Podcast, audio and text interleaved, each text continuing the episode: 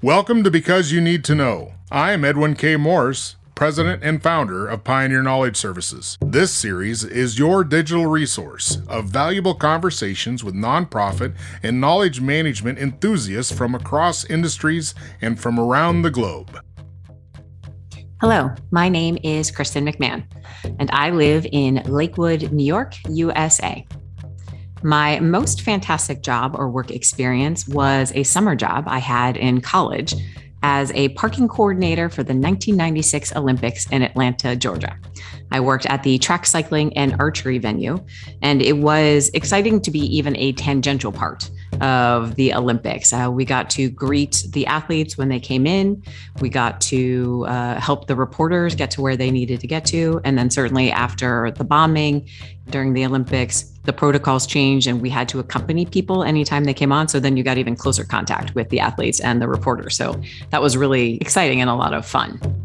The field I work in now is not at all a field I went to school for, although I um, have been involved in nonprofits since I was in high school. Uh, so I started out as an antitrust attorney for a number of years, for about 15 years. And then about two and a half years ago, I made the leap to nonprofit management. And so I work at the Robert H. Jackson Center in Jamestown, New York. Robert H. Jackson was a Supreme Court justice, and he was also the chief U.S. prosecutor at the International Military Tribunals at Nuremberg. And he was really one of the driving forces behind the creation of those trials. And that informs a lot of the work that we do here at the center. The last book I read well, and I usually have a lot of books going at once, um, but the most recent one I finished was the reread of an old friend. I like when I when I reread books. It's because uh, they remind me of things or prepare me for things. And so my father and I have been planning a trip to Egypt, and there is a series of books by Elizabeth Peters that follow the adventures of Amelia Peabody, a, an archaeologist at, in the early 1900s. Most recent one I finished was The Snake, the Crocodile, and the Dog, which I think is book five or book six in the series. And I'm working my way through the whole series. The last thing I wrote were some letters for our newsletter and for some brochures here at the Jackson Center. I have been writing a lot of remarks lately. This is the year of 2021 was the completion of the 75th anniversary of the Nuremberg trials. It was also the 80th anniversary of Justice Jackson's appointment to the Supreme Court. And it was the 20th anniversary, or still is the 20th anniversary of the Robert H. Jackson Center itself. So we have been doing, I feel as if I've been continuously writing remarks to introduce people, events, programs, and I have been rereading a lot of what Justice Jackson has written in his speeches from 1930 something, spanning into the 50s. And so that's where I draw my inspiration from. I am inspired when I spend time with creative and passionate thinkers. I find it so energizing to work through challenges or questions or opportunities in a collaborative fashion.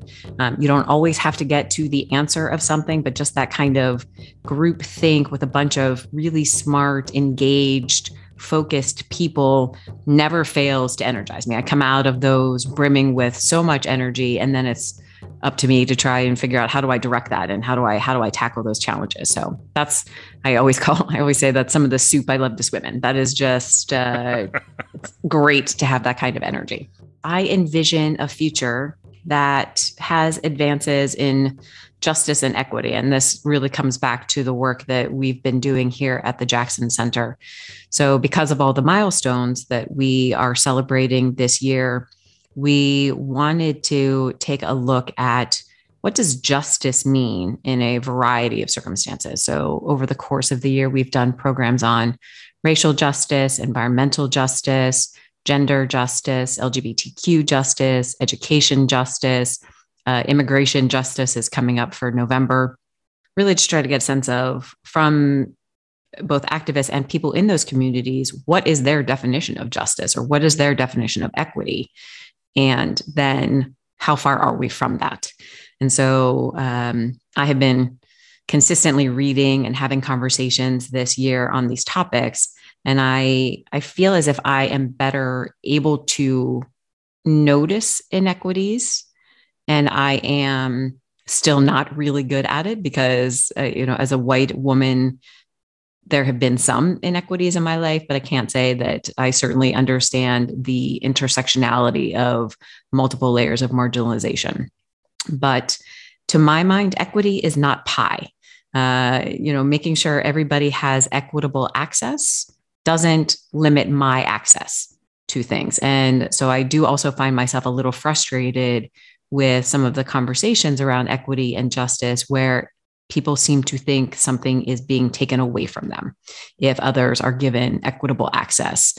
Uh, and I think if I were to hazard a guess, I think what people are concerned about is needing to compete for things that perhaps they did not need to compete for in the past. And that may feel like a loss as opposed to a right sizing or a right a writing of the right. of the ship. You know, I, I, think of my own experience where personalities come into play where there's a fear base where they're gonna miss out or they're gonna they're having something taken from them somehow. And really that's a perception, not a reality, don't you think? I, I do think uh, I understand that perception because as yeah. I said, if you've never really needed to figure out how to achieve something because the path has always been open to you then I can see how it might feel like that path is closed to you. And it's really just widening the path, and you may not get as far along the path as right. you expected to, or otherwise thought you would without some challenges. Well, let's go back to, I think you said high school, middle school. Where did you find that first introduction to philanthropy or nonprofit support work? So I was involved with the Girl Scouts from a young age. Uh, and as I got older, then it was volunteering as well. So I was also a troop leader. I participated in Key Club in high school as well. And so that was probably my first real introduction to that level of service. And then my undergraduate university, St. Bonaventure, has a lot of service oriented programs for students to participate in. And that was also you know part of the franciscan creed is service to others. And so you sort of adopt that without necessarily realizing it because it, the opportunities are everywhere. Everybody's involved in something. And so it's just if you want to spend time with your friends you're probably joining a social service organization um, to help with that. And then it continued into legal associations. And uh, i was a chapter president for uh, one of the AAUW chapters in Virginia as well. So uh, it's actually hard for me to imagine a time in my life where I wasn't involved in nonprofits. Yes. Yeah. Where do you see the challenge now in the role of a volunteer? You've got uh, a few decades of experience with the lifestyle or the purpose, mission driven purpose of an individual to give back. Where do you see a challenge in this day and time? From the true volunteer perspective, I think that there's a bit of an age gap. And so I'm not sure that younger volunteers are making the same efforts at this point. And I understand that on the one hand, there's a lot of life things that are happening. There's a lot of ebb and flow you can be in. And then if you start a family or if your career takes off or some other commitment comes along, I understand how that ebbs and flows, but I will say that I have noticed, certainly at least with our volunteers here at the center, and it feels a lot in Jamestown, they tend to be of a certain age, they tend to be retired. And granted, retirees have more free time. So that, like I said, that makes some sense to me. What I'm concerned that we're missing is these earlier opportunities to get people engaged right. in the work that we do and be interested in serving in the future. So are we are we doing enough to both instill in them a desire to mm. volunteer and are people really looking for those opportunities to get involved in their communities? You brought into question where's the pipeline, right? Where where's the beginning of this pipeline for someone that's 10 years old now? And especially with the current situation where things are fairly restricted to movement uh, due to the, the virus, is there a need for a concerted effort, if you will, of creating a on ramp for youngsters to look at this because I, I reflect back too in the same kind of paradigm is that over time and experience, you know, you've got you could volunteer local fire department, things things are like that were culturally and regionally set. But now you can volunteer from your basement online to, you know, multiple places and still fill that need. Do you think there's a lack of awareness and education and or formal opportunity to get a multi-generational uh, really a, a, a full spectrum of different ages? So i confess to not fully knowing at this point how schools integrate this type of volunteer work into their communities. I know for here in Jamestown, for example, with community wide cleanup days and other community wide programs, there usually are a contingent of high school students who participate in that. I think part of this is driven by family. And so, if I think this is one of those cycles that perpetuates itself. Um, and so, if your parents are volunteers, you hopefully they bring you along on that. And so you get to see the value in sure. that. I think that you know, I'm not sure it needs to be a formal pipeline. I do think there may be, I think what would be helpful is community wide communication about opportunities, about needs. It feels as if it is something mm. that hmm. perhaps mm. Local governments could also help engender. And so as I mentioned, for example, Jamestown has a community-wide cleanup day, and that uh, multiple community-wide cleanup days, and so that that tends to bring out a lot of volunteers, yeah. and that's a relatively yeah. low effort, low cost way to do it. And so I think it's part of it. I do also think the current generation of high school and college students they feel more actively looking for these types of opportunities because we we do have people who will reach out and maybe they're a college student home for this for the winter. And it's just hey do you need any help for the three weeks that i'm here? Like is it filing? Is it is it you know i like history and let me yeah. see if if you need any help on things. So i will say we have seen that. Uh, what i don't have a sense of is you know what is the driving force behind that? Is it is it self motivation is it mm-hmm. family uh, legacy? Is it right yes yeah i just i have to get out of my house because my parents keep bugging me. I don't know. Boredom. Um, yeah. Yes. Well, let's shift over to the more formal piece of nonprofit operations. What do you find is your, you've been in the role, what, three years now? Two and a half. So, what do you find is your hardest or the most resistance to what you want to get done? Just as an operation, as an organization, what are the challenges you're faced with? I mean, for any, for many organizations, I have to imagine that the initial answer is resources. From my perspective and what I am trying to do with the Jackson Center, we need to grow to do it. And that means growth at every level. So that is staffing, our funding, the number and the the types of programs that we're doing. It is our educational offerings. It's it's literally elevation at every level. I have some personal confidence issues in this area, as well as a this is my first official leadership role at a nonprofit. And so I feel as if I don't know, I don't already know how to do a lot of this. Like I don't, I don't have that experience in my in my quiver.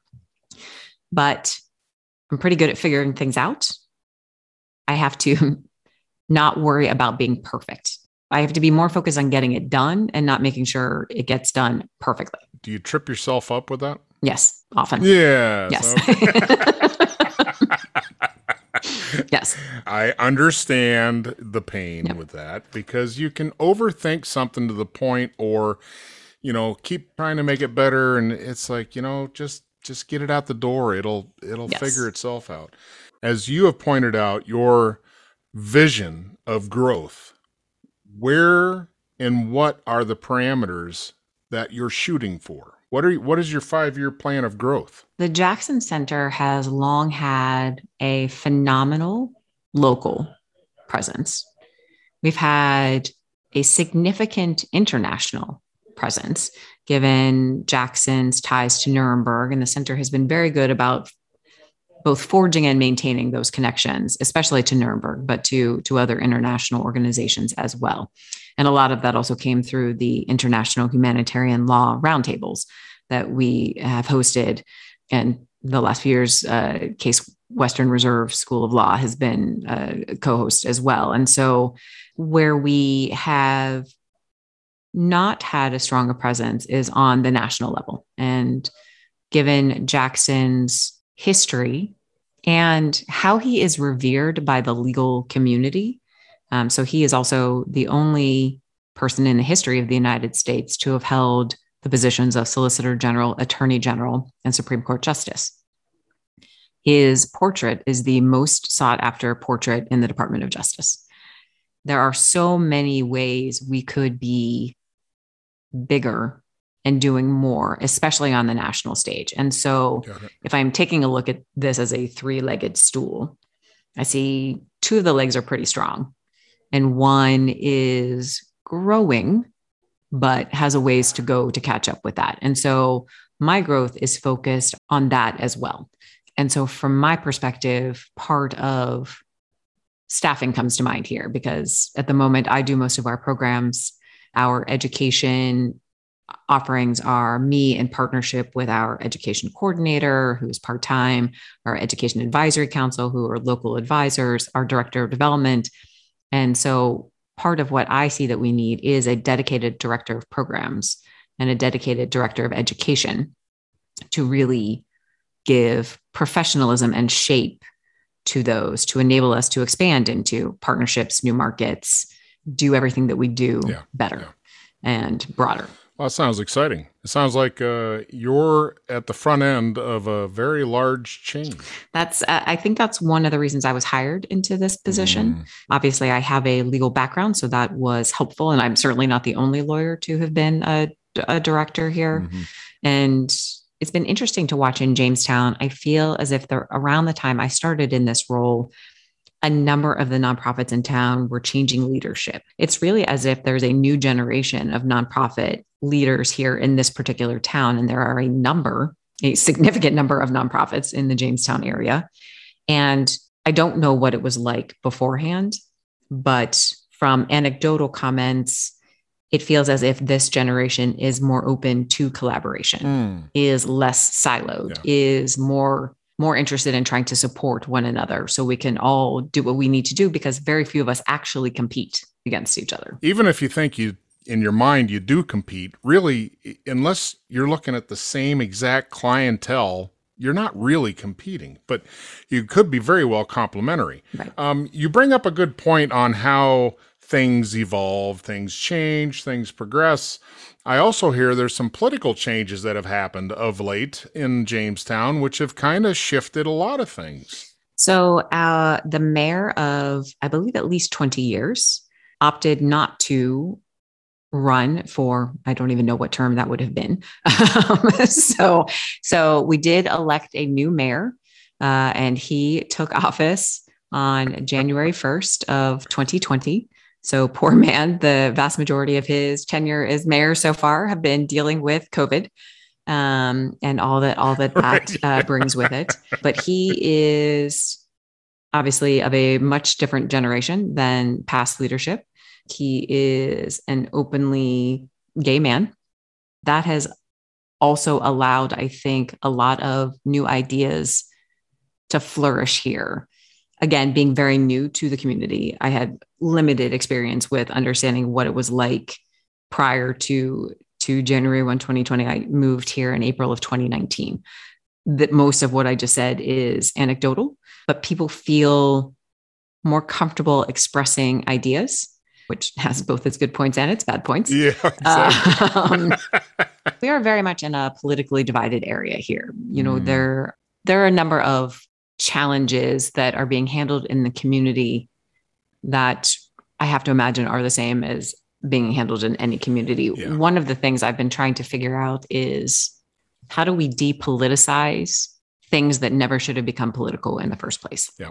Wouldn't that be great? Yeah, I have no answer for yeah. that. That'll just, be on the next show. I, yeah, yeah I wanted you to know I'm thinking about it, but that's about as far as it has gotten. So I hear in the distance a sound that sounds familiar to me, so I have to ask, what's your definition of knowledge management? I know. Um, so for me, and this is actually a, a particularly poignant thing for me because the Jackson Center has recorded pretty much everything it has ever done in its 20 year history. And that is a vast store of information. And really, only one person has a full understanding of what all of that is. And it is not me. Oh my. Yes. So so I I spend a lot of time thinking, how do I get that information out of that person's head? Where am I storing it so it is accessible for beyond me? Because at a certain right. point that person will no longer be alive so also like how do we make sure we don't lose this how are we yes. categorizing things organizing things to ensure both easy to understand what we have easy retrieval and from my perspective how are we using it to move the conversation forward exactly yeah well, you've basically not defined it, but you've definitely defined the actual use case you need knowledge management for. So that's even better. you know, you noticed that I didn't actually define it. Okay, I was, I was hoping if I just kept talking.